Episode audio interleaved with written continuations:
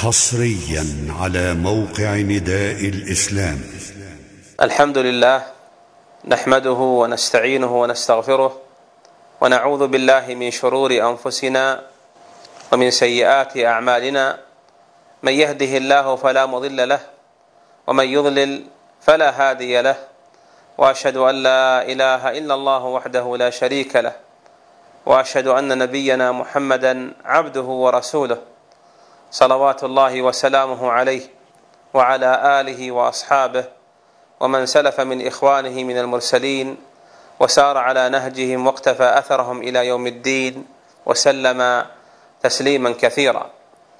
أما بعد، يا أيها الإخوة، يا أيها الصائمون ويا أيتها الصائمات، أحييكم جميعا بتحية الإسلام، تحية أهل الإيمان بعضهم بعضا، تحية ملائكة الله لعباده وأوليائه، فالسلام عليكم ورحمة الله وبركاته.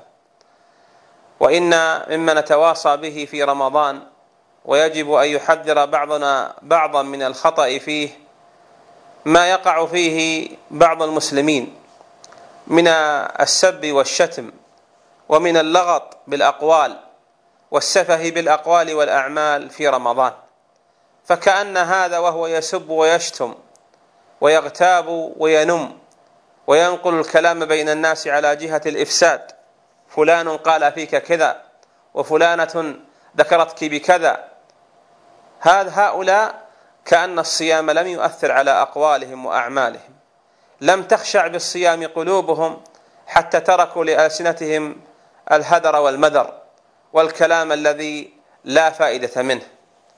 المسلم يا أيتها الصائمة ويا معاشر الصائمين، يجعل الله جل وعلا عند قلبه وجنانه وعند سمعه ولسانه وعند بصره وعند همومه وأفكاره وأقواله وأعماله. وإن مما يؤسف له أن هناك من يصوم عن الطعام والشراب ولا يصوم لسانه عن الحرام.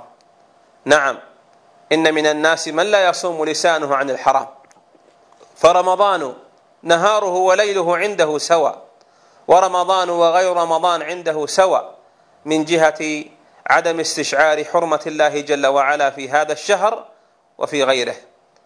فالله لما افترض علينا ترك الطعام والشراب والجماع ودواعيه وهي مباحة، أمرنا سبحانه بأن نصوم عن المحرمات في كل زمان وأوان، ومن ذلك حصائد الألسنة. يقول النبي صلى الله عليه وسلم: من لم يدع قول الزور والعمل به والجهل فليس لله حاجة أن يدع طعامه ولا شرابه. وقول الزور من حصائد هذا اللسان، وهو قول الكذب، ويدخل في قول الزور أنواع السباب والشتام، ويدخل في قول الزور أذية المؤمنين باللسان، فإن هذا من قول الزور. والعمل به أي عمل الجوارح بالباطل، لأن الزور ضد الحق، الزور كذب، والكذب ضد الحق، فإن الزور عندئذ ضد الحق وهو الباطل. والجهل وهو كل ما خالف أمر الله وأمر رسوله صلى الله عليه وسلم من الأقوال والأعمال، فإنها جهل وأعظم جهل، فليس لله حاجة أن يدع طعامه ولا شرابه.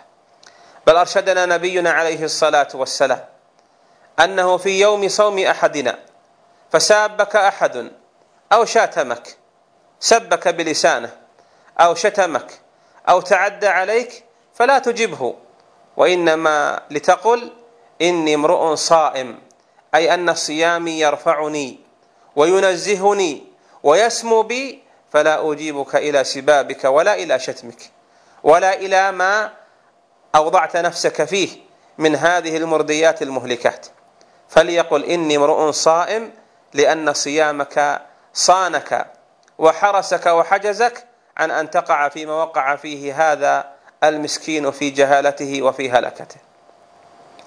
إن من الأخطاء الشائعة أن بعض الناس إذا صام تعكر مزاجه، وربما إذا امتنع عن الطعام والشراب وهو, وهو لم يتعود ذلك، ينعكس ذلك على نفسيته، فيضيق صدره ويزداد عصبية إلى عصبيته وجهلا إلى جهله، فيخرج منه أقوال وتصدر منه ألفاظ ناشئة من هذه من هذا التغير في نفسيته لما أن صام وهو لم يعتد الصيام وهو لم يتعود عليه، فكان بذلك أن أذهب أجر صيامه بهذا السب والشتم والعصبية وارتفاع الأصوات الأصوات ولغطها مما يذهب معه أجر صيامه والعمل به. من لم يدع قول الزور والعمل به فليس لله حاجة أن يدع طعامه ولا شرابه. والمظنون بك يا أيها المسلم وبك يا أيتها المسلمة أن تحفظوا صيامكم مما يخدش به، وإن أعظم ما يخدش بالصيام حركات الجوارح وأعظمها اللسان الذي يرد صاحبه المهالك. وقال الأول: لسانك حصانك، إن صنته صانك وإن هنته هانك. وأصدق من ذلك قول الله عز وجل في سورة قاف: ما يلفظ من قول إلا لديه رقيب عتيد. ومن ذلك أيضا قول النبي صلى الله عليه وسلم قول النبي صلى الله عليه وسلم لما استوصاه معاذ بن جبل رضي الله عنه فقال: يا رسول الله أوصني، قال: يا معاذ كف عنك هذا، وأخذ بلسانه. فقال: يا رسول الله أو إنا مؤاخذون بما نقول؟ قال صلى الله عليه وسلم: ثكلتك أمك يا معاذ، وهل يكب الناس في النار على وجوههم أو قال على مناخرهم إلا حصائد ألسنتهم. ألا يا معاشر الصائمين والصائمات، يا من يسمع كلامي، اتقوا الله عز وجل وعظموا أمره وفرائضه، ومن ذلك صيامكم، ولا تشيبوه بشائبة سيء القول وسيء العمل وسيء القصد. فاحفظوا ألسنتكم في رمضان وفي غير رمضان، في نهاية رمضان وفي ليله، ليكون صيامكم عند الله مقبولا، وليكون أجركم عند الله كاملا غير منقوص، والله تعالى أعلم. اللهم صل على نبينا محمد وعلى آل محمد كما صليت على إبراهيم وعلى آل إبراهيم في العالمين إنك حميد مجيد. وإلى لقاء متجدد، والسلام عليكم ورحمة الله وبركاته. تم تنزيل هذه المادة من موقع نداء الإسلام دبليو دبليو دبليو دوت islam dash call dot com.